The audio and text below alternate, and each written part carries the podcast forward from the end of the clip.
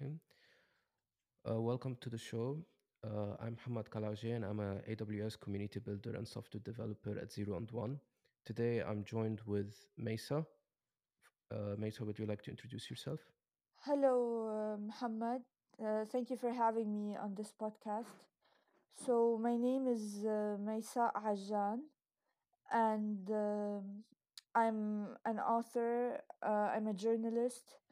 I, uh, I've been covering the startup tech ecosystem since broadly since uh, roughly since 2015 uh, 2014 2015 and i've seen it uh, grow and expand and then i've seen it um, shrink to its current uh, size and i've i've seen it uh, go through so many changes um, I also cover social issues. Uh, I work on uh, a humanitarian uh, crisis and uh, t- topics similar to that, women empowerment as well. But I, I think for today, technology would be our cornerstone of the conversation, no? Yes. Uh, you also used to work at Al Nahar before moving uh, to Arab News, Yes, right? I currently work for Arab News. I have written for uh, a number of publications like Wamda, The Entrepreneur, uh, a couple of times at the Daily Star before it shut down. And uh, uh, I did uh, write for An Nahar. I was there, the I was the technology editor at An Nahar for the technology section.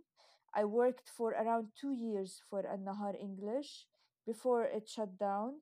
Uh, another publication that shut down, and I moved to Arab News, and now I'm I'm a freelancer at Arab News, and I'm pursuing my master. Uh, I cover um, anything that's related to technology, uh, fintech, cryptocurrency, uh, anything of that sort, as well as economy and culture. Okay, so while you were at Nahar, you there was a column started called Startup City, where our other news outlet that did similarly the same about this. The expectation is to highlight local talents and op- optimistic businesses that would rise in Lebanon in the future. Why would a newsletter be interested in highlighting those startups exactly, and why hasn't been like an index to track if a startup is currently operating at the current time or not? You mean uh, a newspaper, right? Not a newsletter. Yes, um, newspaper, newspaper. Oh, I've so yeah uh, it's the responsibility of every newspaper to be in sync with the youth and with the rising uh, new form of journalism. Technology journalism has not been in the Arab world, it has not been for long, technology journalism. And the hype that follows startups, it's all it's all amplified by the media. Uh, so th- that's just to give you uh, uh, a view of uh, a small view of uh, how technology shapes uh, how journalism and technology journalism shapes everything we see and hear about startups and the hype that follows them. Uh, and um, so uh, when when I was at uh, Al Nahar, uh, my uh, pred- my former colleague who had uh, left Al Nahar, he had started Startup City with the aim of, as you say, highlighting uh, um, innovative startups and promising youth.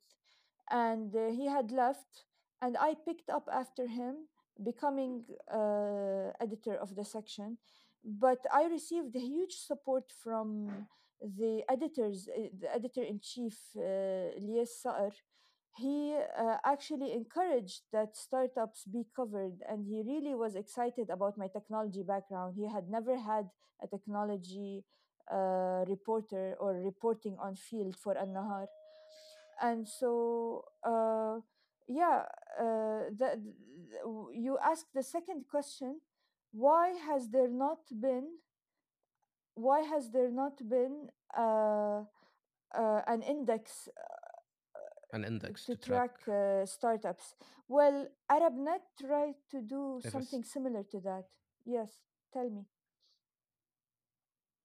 So, so they so ArabNet were tracking current startups that are operating or yes, not. they were tracking, they were doing actually more like a generic database of startups, a general database for startups uh, that were that have launched but they did not follow up with them if they were the idea of the directory was to follow up with these startups and to um, to follow up if they are still functioning or not.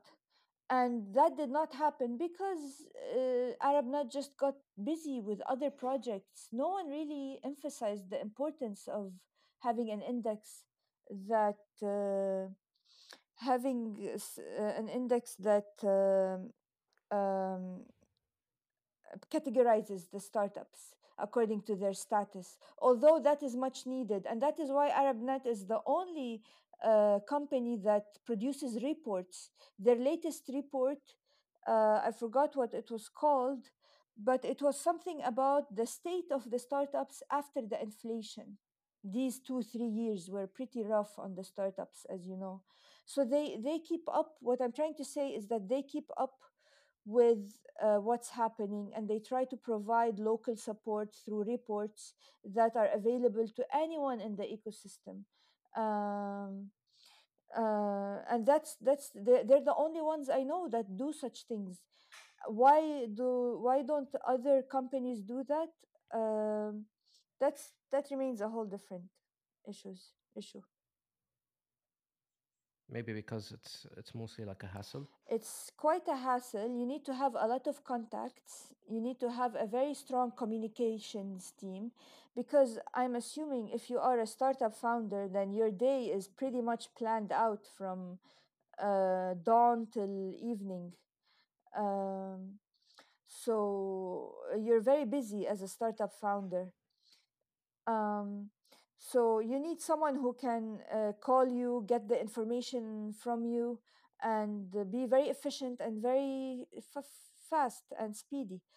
Um, so it's a hassle, like you said, but it's also In other in, in other terms, in other in other terms, actually, it's just the only company that dedicated itself for doing this certain thing. yes, yes. Uh, I would also like to add that In in other terms, uh, because other companies yeah, yeah, t- yeah go ahead. that other companies did not do it because it's uncomfortable to ask a startup hey are you still operating or did you shut down you know It's quite uncomfortable, but at least you need to have like a track record if a startup is currently working or not. It doesn't make sense to just throw a name of a startup and then it closes down and still uh, on the index. It shows that there's a huge amount of startups in the ecosystem, even though 90% of them would have actually died and 10% of them are actually operating. So that creates this kind of like clutter on the amount of the startup ecosystem in Lebanon, even though there aren't that much operating startups. absolutely and nowadays uh, you only reference a startup if you are in the ecosystem and you are exposed to the to the type of startups that uh, uh, that are around you. You you know you know who is who and you yani, uh, you know anyone who is anyone in the ecosystem and you're well connected then you can name drop a startup. You can say oh i know for example uh, uh, X startup, uh, I know them, they are still functional, and I know that Y startup has shut down. But you have to be in the ecosystem, or otherwise you wouldn't know. Okay, so starting from the ecosystem, in 2013, BDL introduced Circular 331, which was an initiative to inject $400 million into the market by supporting tech based businesses to make Lebanon a future tech hub. While this tech utopia that that uh, that was going to happen didn't occur as expected, this initiative didn't succeed because it relied on local banks to support with cash, and each bank has its own set of rules on on how to distribute. And a good portion of those startups received fundings from, let's say, incubators, accelerators, and local competitions, like uh, Startup Weekend, as an example. Uh, what's your thoughts on this? Uh, the issue was the issue the from the procedures of how BDL and the banks pr- um, method on providing resources was the issue that the initiative didn't succeed because lack of skills from those startups or they aren't able to hit certain milestones to succeed forward. Um, uh, uh, your your main question was that uh, your main your main question. Can you repeat just uh, uh, the main? Okay. So, what's your thoughts on this? The issue from the procedure of how BDL and the bank's method of providing resources And was the issue that this initiative didn't succeed due to the lack of the skills from those startups or because those startups didn't hit a certain milestone to succeed forward? Okay. Um, so uh, in uh, 2013, 2000, late 2012, 2013, the BDL announced Circular 331 and injected $400 million into the Lebanese uh, enterprise market. The limit was raised, uh, this limit was raised to $650 million in 2016 uh, to foster even more innovation or more inno- quote unquote innovation uh, and drive banks to invest more. Uh, the circular guaranteed, you see, the main, in, in my opinion, the main issue, one of the main issues, is that the circular guaranteed 75% of the bank's investment in the knowledge economy through direct startup equity investment or uh, indirect startup uh, support entities. This means that when a startup fails and the banks having invested in this startup, so when a startup fails, BDL is going to guarantee 75% of the funding for the banks. So if I'm a bank and I am uh, funding a startup, I know that 75% of what I am uh, funding will, is going to be reimbursed by the BDL, by the central bank. Uh, and so uh, th- this this is really this should be looked upon you know this should not really be taken lightly um, meanwhile yeah But there's a certain level of there's a certain level of how the banks operate. They're not going to fully cover the kind of issue. So BDL is not going to cover 100% on uh, the bank's issue because the the the thing is is that you can start creating uh, how I'm gonna say this like Ponzi mm, startups that that would take money from BDL, fail, and then all of a sudden they would file up a bankruptcy and say, "Hey, we failed.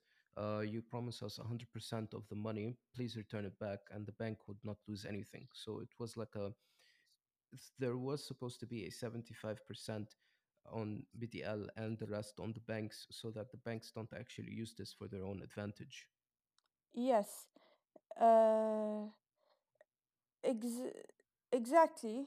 Like uh, what you're saying is correct. Uh, i mean to, to my knowledge yes that is uh, correct. Um, but uh, it's it led to a bubble really don't you think? There's a bubble in uh, in the system. So there's a bubble there's there's always going to be a bubble in the system. Yes the whole even even if technology for an example ecosystem is built on bubbles abroad and here. It's not just only it's built upon bubbles but the thing is is that there is a chance for a certain startup to work or it's not going to work. So out of let's say 100 startups 10 of them will actually be let's say top performing and the rest would be like almost getting ends meet or underperforming Uh, This is something that is normal in the in the startup ecosystem world. So not every single batch is going to create 100% optimal and I'm going to say this uh, groundbreaking startups. There's going to be failures. There's going to be startups that's unable to meet certain requirements because of the idea that's going to provide or the service that is actually servicing to, to its clients. Some of the services are quite difficult to achieve in a certain milestone, so they are unable to reach those certain milestones that they want to achieve to move forward. So, as an example, let's say the medical world, it's quite difficult to get things done in two to three years. It might take 10 years to actually make the startup profitable. But if you're going to offer services, let's say like e commerce, it can be achievable in one to two years and you can actually make Yes. revenue. And when you're creating the report at the end of the year, you would find out that the e-commerce startup is making much more revenue than, let's say, the medical startup. So they will start saying, okay, these are the gainers and these are the losers. They start to eval- reevaluating the current startups that are making for them profit to move forward, or let's see what they're going to do. And the non-profiting startups, they would start to either pivot the idea or give them investing to see if they're going to move forward with this, if they're going to create revenue or not. Okay. Yes. Yes, indeed.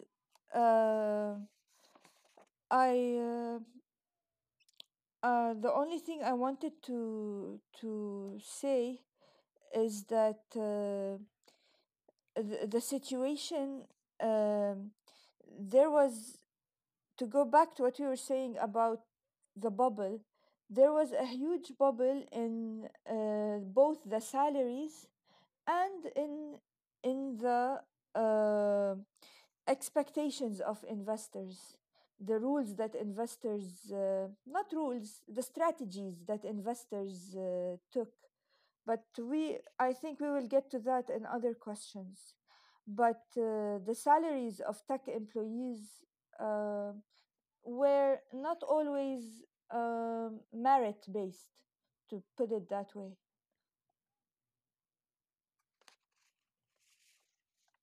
Yeah, nothing is going to be merit based, actually. well we we hope for uh, for the better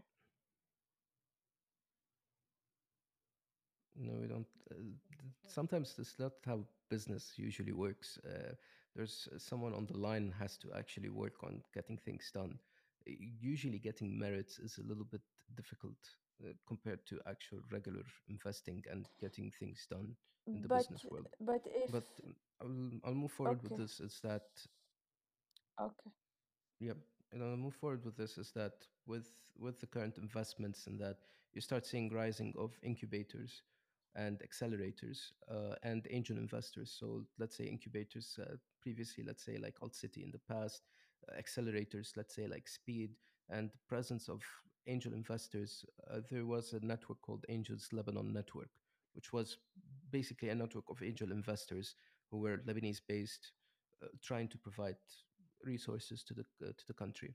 All those were relying on this circular, in fact, and they had certain affiliations with certain banks to provide financial support, while others, let's say, supported them through space as a form of compensation. And uh, some of them did offer unnecessary training from local experts, saying, "Okay, we're going to provide you an incubation place, and we're going to provide you some experts to deal with and to work with." all all of this and they actually took cuts from the startups so they're taking cuts ranging from 10% to 20% even though a good portion of those took board member seats so some incubators or some accelerators did take board member seats and some of them did dictate certain startups on how they're going to move forward or otherwise they will take the investments away uh, do you have any thoughts about this? And did this form of control and rules set by all of those did cripple some of those startups? well um there were quite a num mm, a decent number of accelerators and incubators that relied on that relied on the circular 331 for uh, funding. And i can name a few for you.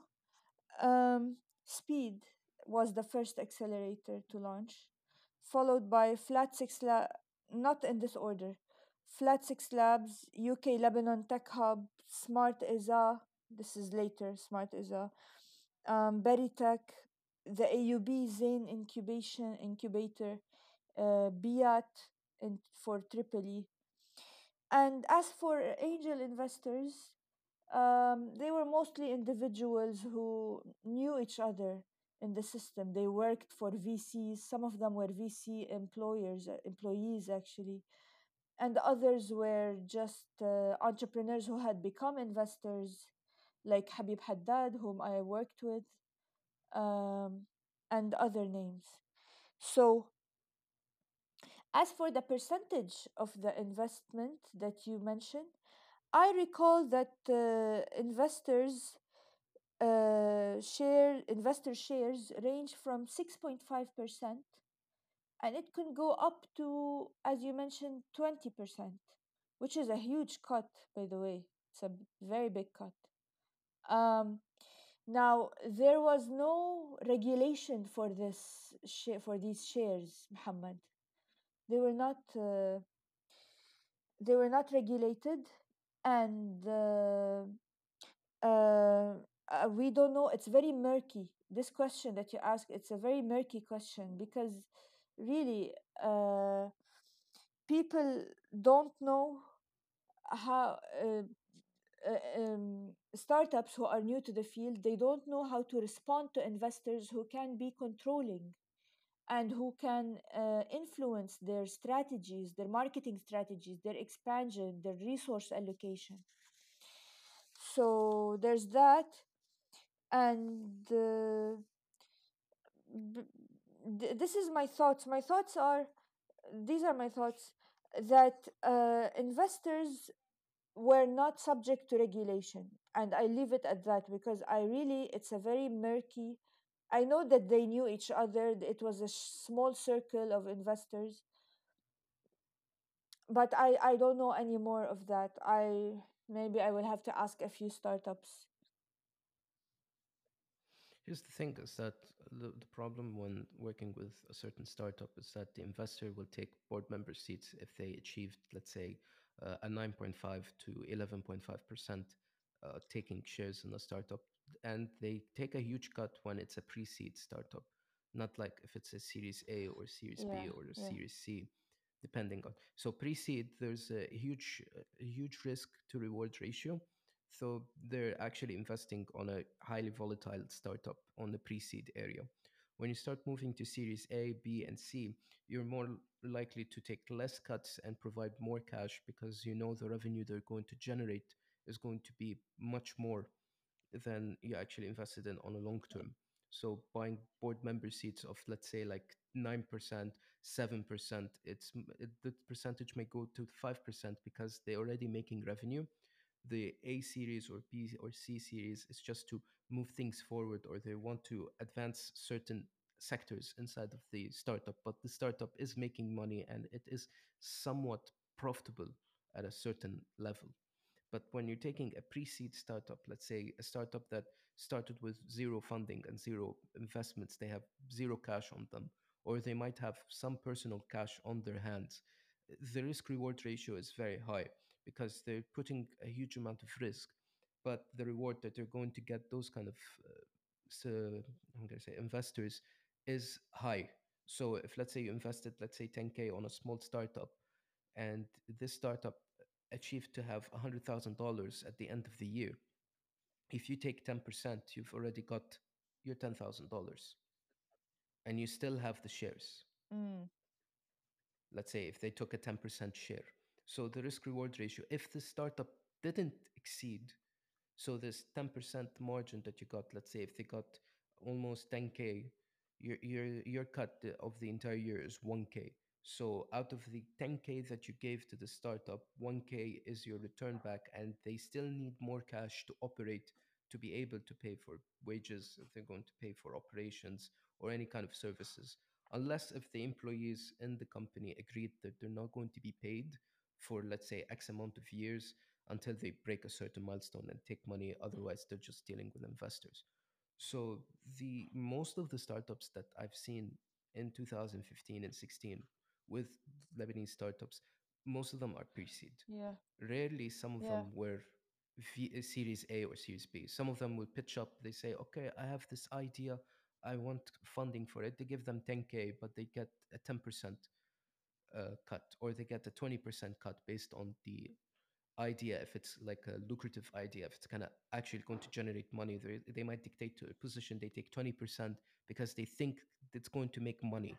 So they reach the position that they'll double up their profits without worrying because they, they know that the startup would exceed later on. Now, other competitions got into the place t- to provide, let's say, like merits. We're trying to say, like, Startup Weekend, they'll give you like 1K of cash uh, to you just to to move things forward with no strings attached. They're not going to tell you, hey, you give us percentage or anything. They just say, okay, here's, let's say, 1K. It's purely for you. You want the competition. This is yours. You can move forward with this other startups and other competitions they did offer let's say uh, 2000 even $10000 of cash but they didn't offer it 100% as cash but they said hey we'll give you incubation facilities so worth of this amount of cash. So let's say for an example uh, you got $10000 of support. You get $10000 of support not cash directly but rather you get let's say renting a space for up to a year or up to like a year and a half or two years as like a, a sort of compensation. So they don't actually give you cash directly some of them. That's the the status that's currently happening. Uh, the incubation place and they start giving you spaces ha- happened from 2016 2017 era. Before 2016, they were giving hard cash. They would they would literally give you cash. Yes. They don't care about where you host your place. They come up and they tell you like, okay, you've won this competition, you've or you've won our interest. We will let you do your startup. Okay, here's ten thousand dollars. We'll write you a check or we give you them cash. Deal with them how you wanted to do in 2016 and 17 when certain startups started to go bankrupt and certain startups weren't moving to the expected if I say milestones that they promised the investors they're going to reach to they reached a position okay we're not going to offer you cash directly. We'll give you let's say 20% cash. Let's say like if they're investing $10000 to give you $2000 just so you can move operations let's say uh, buying cloud storage or uh, buying services to to facilitate the startup to move forward. The 80% would be uh, incubation place and expert help that they will help you to move towards your goal, even though some of them were from very questionable backgrounds, if they can actually provide help to those startups. Because as you said, it was a network of people who know each other. So some guy would say, okay, I can I could do uh, life coaching. They put him as an expert in life coaching and they, they pay him money from your money that you got invested so that he can life coach your startup to move forward even though you might not actually need this kind of Yeah. help that's the issue Yes. That is um, very nicely summed up. Uh, I believe that, uh, like I said, uh, all this is subject to study and to debate because when there are, uh, this goes back to what you said um about ArabNet, when there is no documentation of things like the, of uh, the own the investors and their activity and uh, i mean yes we know there are banks and uh, the banks are have every investor uh, into retros- in close inspection. Um, but we we need more than that. We need like a, a system of accountability for uh, a, whole system of accountability for our ecosystem. And um i don't know if this is achievable after the crisis but yeah thank you for that. I don't think it's gonna i don't think it's gonna be actually achievable. Uh, not only that let's say for example you want to track lebanese startups uh, now there are certain startups that are currently operating, but they're operating from offshore accounts registered in, let's say, UAE com- uh, countries. So some some GCC countries in general, mostly in UAE because it is a tax haven at some point. You register in the GCC area, mostly UAE. You open an offshore account. You get people here in Lebanon. You operate them, let's say, on the tech sector and all of that. And they are an offshore company. They're not a local company. So there's no more local companies at the current stage. There's only offshore companies.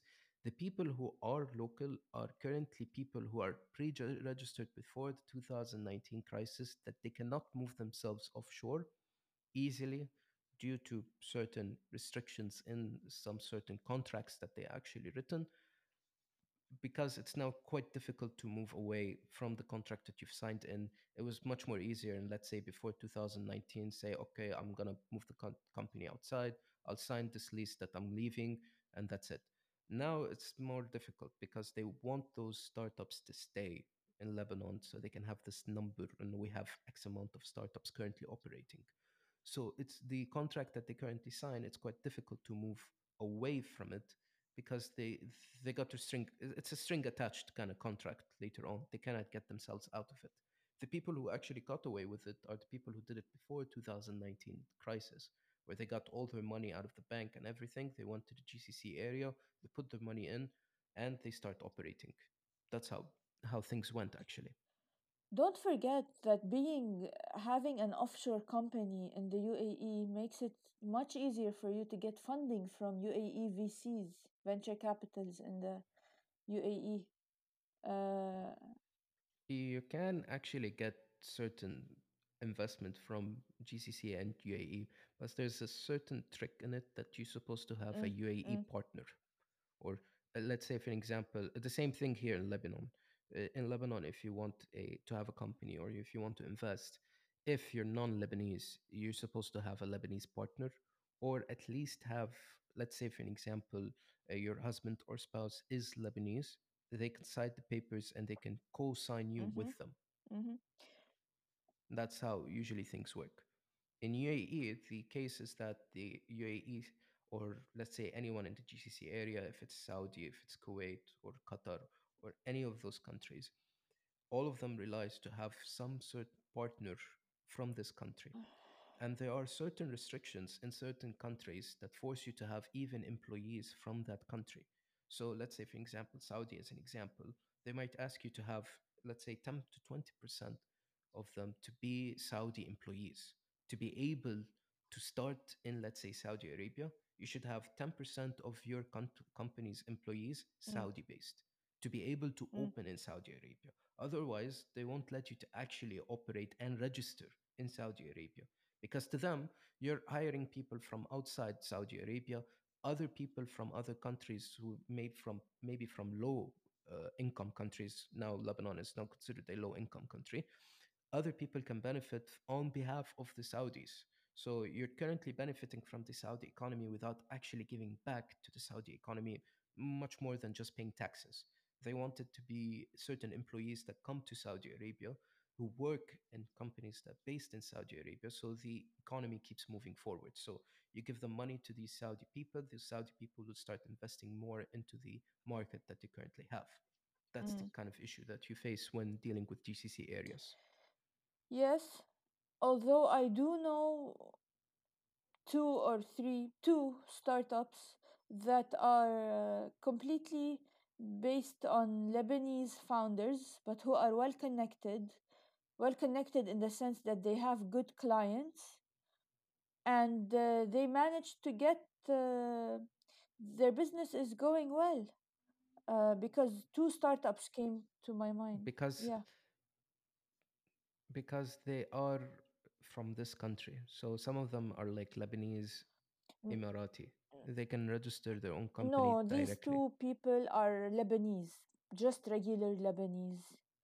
Uh, regular Lebanese, uh, but uh, I know that they're they are doing well. I don't know about uh, their relationship with investors, but it all goes back to your connections. I mean, you know, uh, connections really play a part, and how well likable you are, and how independent, uh, not independent, how uh, dependable you are uh, as a character but then again these are just all uh, for the most for the most part what you are saying is true Yes, in Saudi, you need 10 to 20% of your employees to be Saudi, and everything you have said about Qatar and Kuwait and, and other uh, countries.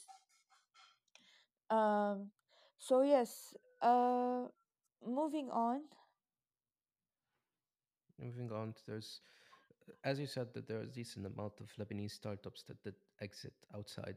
Some of them did exit on with a huge price tag on them. So I'll give two examples. As uh, a company called Mykii, which is a password manager that used to operate in Lebanon, that got acquired by JumpCloud, and you have uh, Rawa TV, which got acquired by Medal TV that bought them since they actually did the streaming uh, i'm going to say this the gaming streaming world in the arab world which is something that's not been seen while there are certain talents that are available in the country some of those startups that exited need to register outside lebanon to be able to do this kind of transaction or for instance say this acquiring uh, it's not something new. That I'm going to give example is Anghami actually had to relocate their offices to be able to get their stock on the Nasdaq. There's no capability, I would say, to host the their stock on the Nasdaq unless they actually relocate the main headquarters to I think it's Abu Dhabi, as I would remember. So it's the mechanism of registering a company in Lebanon is a culprit on itself. A culprit? Is it a culprit? Um, well, listen, registration and paperwork in Lebanon is outdated to say the least, and it's demanding. So it's demanding and outdated. Outdated. Uh, but uh, a more important reason comes to my mind when you when you want to talk about uh, the the culprit. Uh, so when when we want to talk about what is who is the culprit or what is the culprit uh, behind these uh, transactions, uh, it's basically the capital control of banks. It's not the paperwork. It's not the uh, startups have been doing paperwork for Lebanon for a long time now. So uh, it's not uh, registration or whatever. Um, yes, to be registered in a foreign country is a huge asset for uh, uh, is a huge asset for Lebanese startups. But I really think that when the capital control came, this is when things really when shit hit the fan because um, th- their main asset, which was money, because the Lebanese they have two assets: good talents, good uh, technology workers, and uh, um, and uh, managers, good managers, and they have their liquidity, their cash. I'll actually explain. Uh, I'll actually say this in a different thing. Lebanon produced three things out of it. One of it was the banking sector, which the banking sector, which was offering interest of starting from 12 to 20 percent, depends on what kind of currency or what kind of things do you're putting in, depending on the amount. Two was it's actually exporting people outside, so you export talents to the outside uh, country. You teach them in the education system. It is rigged in a way that to, to make you a prominent, good employee at a company. So the entire education system, starting from schools to university, they don't teach you how to actually think or to do certain things. All they care about is they teach you how to be this employee that can get a job instantly. So I'll give an example in my in my sector in the tech sector, they don't teach you what is actually good for you to move in the market. They teach you something that has been used in the market for so many years, obsolete technologies that can guarantee for you to work in, let's say, an old company or in a bank or any of those Mm, kind of things.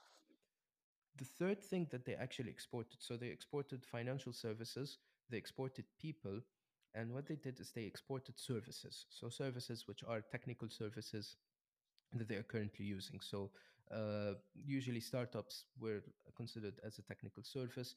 Now it's mostly Uh, tech services as doing, let's say, websites or mobile applications or any of those, those sort of things.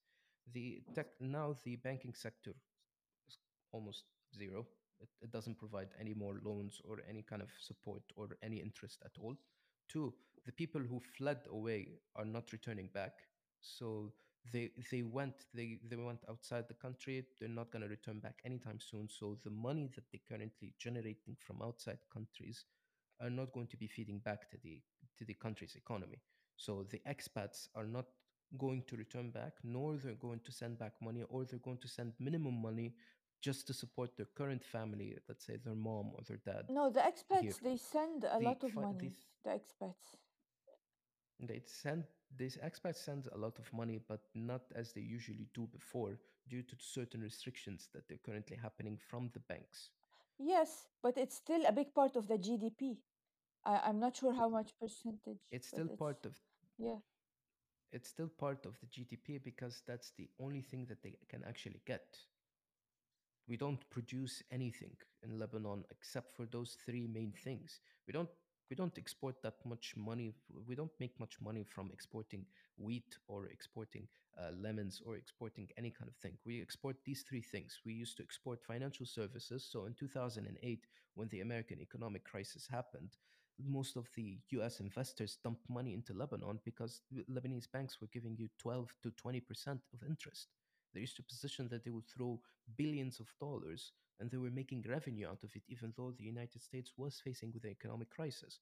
There's even an article, as I would remember, Uh, stating that in, in, in the most biggest economy, it was collapsing while Lebanon was working perfectly fine. And the the thing is with Lebanon, when you have protection rules that you don't know who's throwing money there, investors were, were like in a, in a safe haven. They threw money there and they didn't care after a short amount of time when the economic crisis weighed it down in, in the United States after 2008 and things started to get better, they got all of the interest that they got and dumped it into the United States to buy assets, to buy cheap stocks, if I want to say.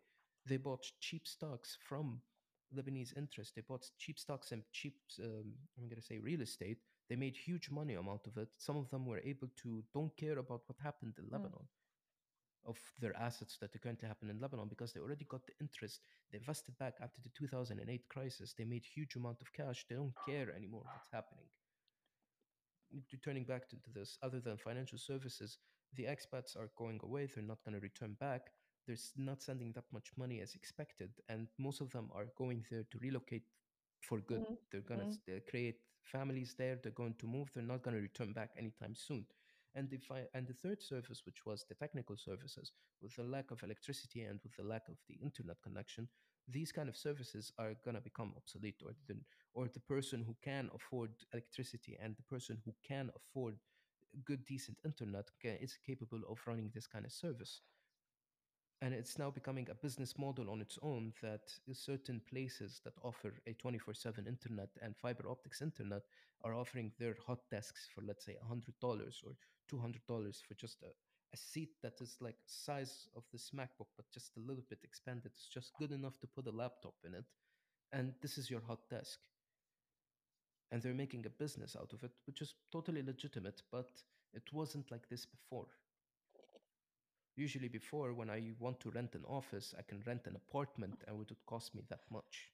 Ah, yes, uh, rents are skyrocketing in prices. Not just rents, uh, staples, food, uh, medicine, um, pr- and rent as well. Um, now, the, yes, uh, this is this is like a whole topic that we could s- sit talking hours about it. I'm not going to get into details for it, but I'm just going to say that the Lebanese economy is just based on three, just those three important things. Everything else is just fillers, if I want to say. Yes, it didn't help that uh, a lot of startups uh, exit, not exited, shut down. It didn't help matters that a lot of startups shut down during this phase. Mm, They shut it down because they're unable to to actually fund themselves. Uh, by the way, shutting down of startups is not something new. uh, before the economic crisis actually occurred, there was a series of startups that did announce bankruptcy. I'll give an example as Bookwitty as an example. They they went bankrupt with a huge amount of cash, and it did affect BDL since they were funded through the Circular 331 actually. Yes, yes, actually, uh, that is a very good point that you said that uh, startups going shutting down or going bankrupt is bankrupt is not something new, but uh, uh, basically uh, there is one article by Le Commerce du Levant. Uh, it's in English, and this article is dated in 2018 it's about uh, the viability of the circular 331 did it did it live up to its potential? And that it's saying that it did not live up to its potential. And it lists several startups that went bankrupt uh, bankrupt. Uh, i just read it uh, a while ago. And um and yes, uh, Bookwitty is an exa- is the ultimate example of a startup gone wrong. It's all about the bubble, the hyper, uh, the hype, and the hyperinflation, which goes back to the bubble, the hyperinflation and the valuation of the startups, the overspending of uh, startups, such as spending on employees, spending on rent, spending on things that are not really necessary for a platform like. Uh, like like Bookwitty. Book uh yeah. So Yeah, the, the problem with the problem with Bookwitty, other than that, is other than the fact that the misuse of certain assets and paying for employees and all of that. I'm not gonna get into details on how Bookwitty actually bankrupted, but the thing is that it got bankrupt. The problem is is that after the bankrupt, the BDL didn't issue much support for startups or the requirements to get funding after the Bookwitty bankruptcy affected certain startups to actually get funding in the Circular 331. So it was not just only a major blow that a big company in Lebanon did bankrupt on a huge amount of cash, but they also bankrupt and caused a huge effect that it caused uh, like a lack of trust in certain companies in Lebanon to actually receive funding since they were afraid that the future startups will even lose more money than before. yes. Uh future startups. Uh, yes, and that led them to be this led the BDL to be very vid- uh, diligent and uh, more if you want uh, more diligent, more demanding of paperwork for startups. So startups uh, more demanding of paperwork from venture capitals and incubators and accelerators, as well as startups uh, at uh, you know uh, receiving end of the banks. Um, so yes this this led them to over uh, which was which was something that should have been should have happened. They should have been overly demanding. This is we're talking about billions and billions of dollars not billions. It was 650 uh, million dollar in 2016 but uh, we're talking about uh, coupled with the valuation of startups this could lead to a gdp Actually, it led to a GDP of one nearly one billion dollars, which was in 2018, which was 1.5 percent of the country's GDP. Um, so yes, uh, uh, Paul Shukrallah, uh, there's an article in this article that I read actually in Le, Le Commerce du Levant. Uh, Paul Shukrallah uh, from Berytech Fund, he states that uh, since BDL became more vigilant in their uh, quests for accuracy, uh, we so he said he said something along the lines where we were basically funding 18 to 20 startups a month and now we d- we don't fund that much anymore. So yeah what you're saying is very valid Uh, the thing is, is that even after the whole, let's say, for example, a lot of startups that fail and stuff like that, the economic crisis hit and COVID 19 started to take effect in, in all around the world, especially in Lebanon as well. Certain startups became unable to provide their services on any optimal level and they closed. I'll give an example. I used to work previously around two to three years ago with a startup called Jalisa, which was a, a, a startup that provides you babysitters on demand. They actually closed due to the COVID restrictions and road closing because of the economic crisis. They were unable to send certain babysitters to to certain clients some of them were making let's say a certain rate they are unable to make back uh, a good ends meet to actually survive on which caused the company to close at a certain level also uh, with the economic crisis the froze accounts of certain startup founders so Jalisa's also startup founders did face an issue with getting withdrawals of their money from the banks they reached a position they are unable to pay their employees. Some startups relied on external fresh monies uh, since they, they might have an offshore account from outside the countries. They start sending a good amount of money, or some of them did receive fundings with fresh money accounts, so they are able to provide their employees for a short amount of time till they get an extra funding or till they actually got another round of funding from investors or at least for a short amount of time till they actually break even or make revenues.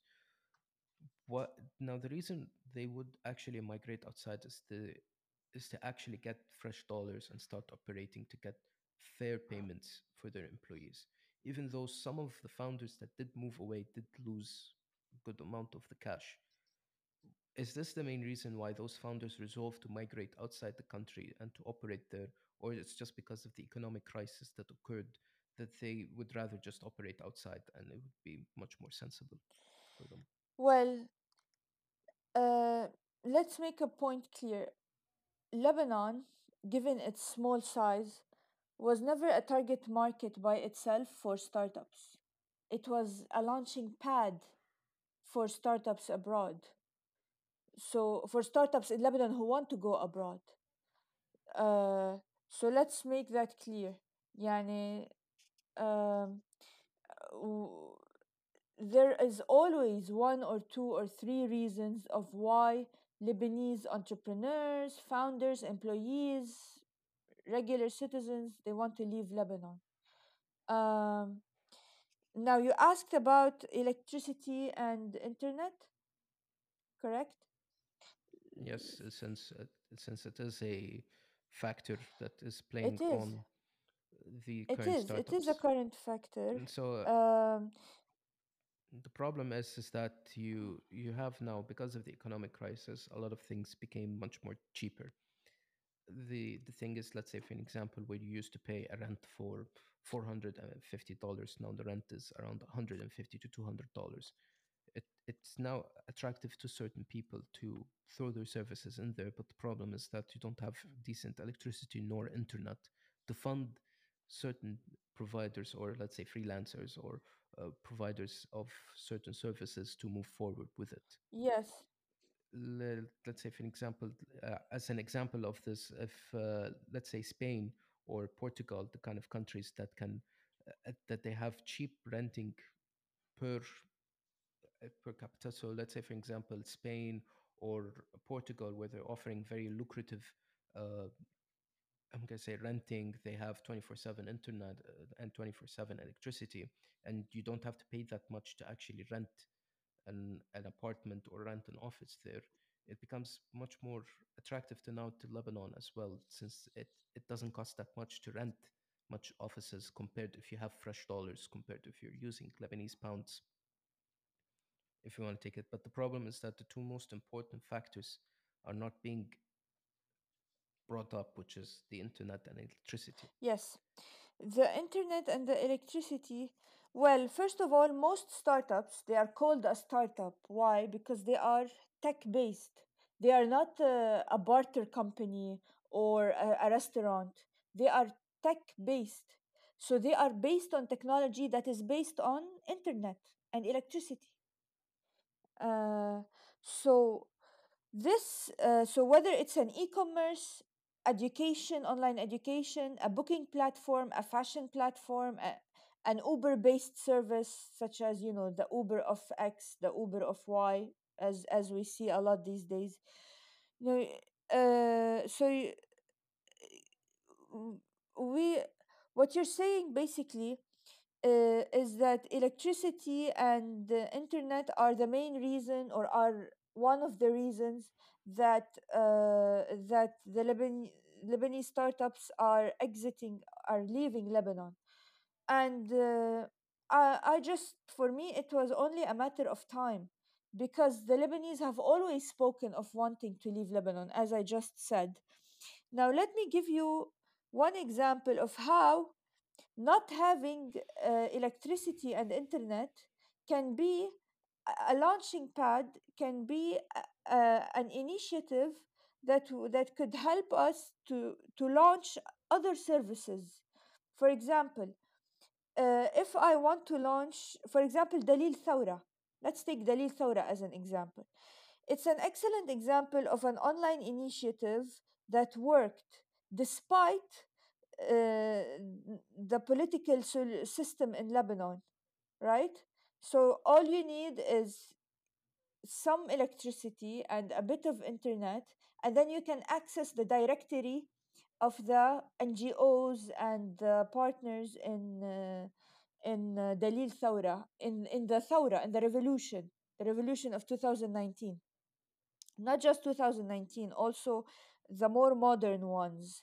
Um uh, so uh, here comes to my mind this expression that there is as much money to be made from the wreck of a civilization as there is in the building of one and so basically what, what we're saying here is that even though there's no electricity, maybe because there's no electricity, one o- one entrepreneur will I don't know, will harness electricity uh, harness internet from solar panels. It could happen. After all, it's a problem that needs a solution. But the problem is, is that it's creating, uh, it's privatizing certain things that are supposed to be public. That's the issue. You're supposed, the government supposed to provide you with internet and electricity as part of the services that it's providing as a regular country. When you privatize those two different things, the problem is that the dictators of this certain service will start to play games on you. So one day you Mm, might pay $200 for a 10 ampere, 10 amperes uh, kind of like restriction uh, subscription. One day he will come up and tell you, okay, this 10 amperes that I'm giving you now worth $300. Take it or leave it. And if you don't, uh, absolutely someone else is going to come up and take it. So you're forced to actually take it. Uh, Let's say, for example, the internet. Uh, The internet is because it's provided by Ogero. The this kind of restriction doesn't work this much. It works on other places that are quite far from Ogero. Let's say if you're in Mount Lebanon or if you're in other far district places from Beirut, there are other providers that can have linked fiber mm, optics to their offices and they provide you with, let's say, wires or they provide you with microwave mm. internet, which can provide you with certain levels of internet at a certain point, or even 4G Okay. internet, as, as an example. But when you privatize those certain aspects, even though you're do making money out out of it, you do moving the economy moving forward. The problem is that you start to dictate on how you want these things to move. Those things are aren't supposed to be privatized at a certain level, or they're supposed to be a certain restriction and guides on what is the maximum amount of money it's supposed to be costing per month. So let's say all generator providers should Yeah. provide, let's say, a flat fee of this amount of money. The problem is that it doesn't work this way. If you go, let's say, in Beirut, you find places that offer 10 amperes for $200. You find another place in Beirut offers it for $500. Even though it is the exact same diesel oil that gets shipped here, it is the exact same motor, it is the exact same hours. The problem is that this provider provides it for $200 and this provider So provides it for monopoly. $500. And if you sit in that it's a monopoly. It's it's basically a monopoly. It's not supposed to be a monopoly because this is supposed to be something provided by the government. It's not provided by the government. Other alternatives came into place. There's always going to be other alternatives. The internet is not something new. There was actually in 2016, as I would remember, people were pirating internet from Cyprus, from Tripoli. It was very easy to get illegal internet from yeah Cyprus through Tripoli, and people were shipping it inside the country. Why? Because it wasn't profitable because the tech sector in Tripoli back then they didn't receive that much good support for the internet compared to Beirut or other places. So they resolved to actually pirate internet from another country to actually get it to them. okay It's not something new. It's it's it's ideal. It's not something new to talk about it, but now it's becoming much more seen because the government is unable to provide that much resources. So the private sector is moving in saying, okay, you want electricity? We'll give you electricity. You pay us this amount of money. But there's no restriction on how much it's going to go. mm, That's the issue. mm. Uh, yes, there is an issue with regulation in this aspect, as there is. Uh, it reminds me of the investors, you know, there's no limit on how much they can claim as part of a startup. And this is another issue here the privatization of uh, uh, internet. And uh, there, anyway, th- there are many uh, examples like these. Yeah. So after the whole economic crisis and after people lost their trust with BDL to put money in the banks of that, a rising new sub economy that's currently happening in Lebanon. It is that most companies nowadays are resolving towards cryptocurrencies, let's say as Bitcoin as an example, to receive payments instantly without Mm, a middleman. So let's say, for example, I can be a legitimate business owner in Lebanon. I can say, hey, I accept Bitcoin as a payment it doesn't have to funnel it doesn't have to funnel through any bank or any of that. I would receive payment from the client directly. I would go on the market and say hey i have x amount of money in bitcoin.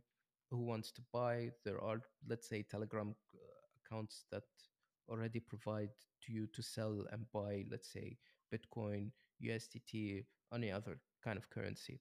But now there's a rising new sub economy that's currently happening is that people are now relying on other mediums of cash and example of those are Okay. cryptocurrencies as as an example to do certain kind of things do you think that this thing will shape lebanon's economy and how businesses are going to be created and operated here It's very hard for that to happen, in my opinion, because you see, Lebanon not only is a very traditional country with a structure on the central bank, with a centralized economy and a centralized system, but uh, it's it's a matter of are we, if we can't have internet, for example, you, we were just talking about internet, electricity, infrastructure. We don't have the infrastructure for uh, Bitcoin, even though it's decentralized, but it does need electricity and internet, and it it needs uh, fanning. uh, I mean, if you're mining, you need fans. Okay. if you're Uh, mining uh, if you're mining if i'm not mining if let's say i yes. have a wallet let's say i'll, I'll give you an example here with me i have a hardware bitcoin wallet it's a ledger i can now Yeah, receive I know what that payments is. through it Mm. online يعني Yeah, so I can receive payments. I don't need to mine. That's the issue. I don't need to mine Bitcoin. I just need to accept Bitcoin as a currency. I understand what you're saying, but even when you say, S- can you hear me? Yeah, I Even when you say that Bitcoin is decentralized, or, or sorry, cryptocurrency is decentralized, let's think for a minute. Is it really decentralized? Can you really do peer to peer transaction without a third party? There, there are things called On there are things called Bitcoin, yes. third broker, uh, third party broker uh, and there and uh, Yeah, it's like let's uh, let's say for example like Binance and Coinbase. yes. Yes, so but but you you have to be on binance and can coinbase if you are abroad. This is number one. So you have to be on these. So this is a form of centralization. And also in lebanon when you want to do peer-to-peer transaction if i if i have a currency okay and i want to cash it out let's say i have ethereum and i want to cash it out so i have to resort to the WhatsApp groups of the community and the community system uh, uh, in order to find someone who is willing to uh, barter, quote unquote, barter with me, to buy from me, if you will, to buy from me the Ethereum that I wish to cash out. So this is not really decentralization. Yeah, I, I got your point. Yeah, the thing is, is that uh, on with other currencies, it's kind of a decentral, kind of a centralized kind of thing. You have to go on an exchange to buy or to sell or to change to a different currency. With Bitcoin, actually, here's the thing: you can achieve pure peer-to-peer, and you have non-KYC'd Bitcoin, which is Bitcoin that is generated without the need of a broker. Which is something that is pretty cool about this is that you can actually generate BTC through mining without the need of a broker at all. So you can be your own bank at a certain level. You can also launch your own payment node and you can actually accept payments on it directly without being affiliated with no brokerage or anything at all. So I can set up my own node that I can accept payments, whether it is Bitcoin, the regular, or I can accept Lightning on Bitcoin, which is fast transactions. I can also have my own wallet and I can deal with people through my wallet and through my own server. So I can be um, my own bank at a certain level. Now, the thing that you've talked about, which is the barter com- mentality of of doing exchange, that is absolutely true. But uh, I actually took a picture of it on Twitter, the Bitcoin ATM Yeah, that blew off at a certain level. yeah. I took the Ah, picture of really? it actually. Nobody even knew that this ATM, nobody actually knew this ATM exists. Actually, on my Twitter, I have it as a pinned okay, post, and and all of a sudden people start using it, that's right. uh, the ATM, and start going I remember the buy picture. to buy and sell all Yeah, the Bitcoin. Yeah, I'm the one who actually took the picture. It wasn't it Hamra. was in Hamra. Yeah, absolutely. Uh, you're the one who took the. And then all of a sudden, people, and all of a sudden now start people sending me pictures of the same ATM in other places. Turns out there's an ATM in Sur, there's an ATM in Saida, there's an ATM I think near Jbeil Oh as well. wow! There's like six machines. Yeah, nobody knew about them. But who installed them? Who installed them? Uh, uh, some uh, some brokerage uh, company decided to call themselves X. They had the machines. They brought it in into Lebanon. They have X amount of money into Bitcoin. They've decided to fund the wallets inside those machines. They put them in their places. It's a pure legitimate business. It's the exact same thing as the barter uh, mentality, but the only difference is that it's completely digitized. So I don't need to deal with people or I have to be afraid of the $5 wrench attack, Yeah. which basically the other person might have a $5 wrench who might hit me in the head and steal my money.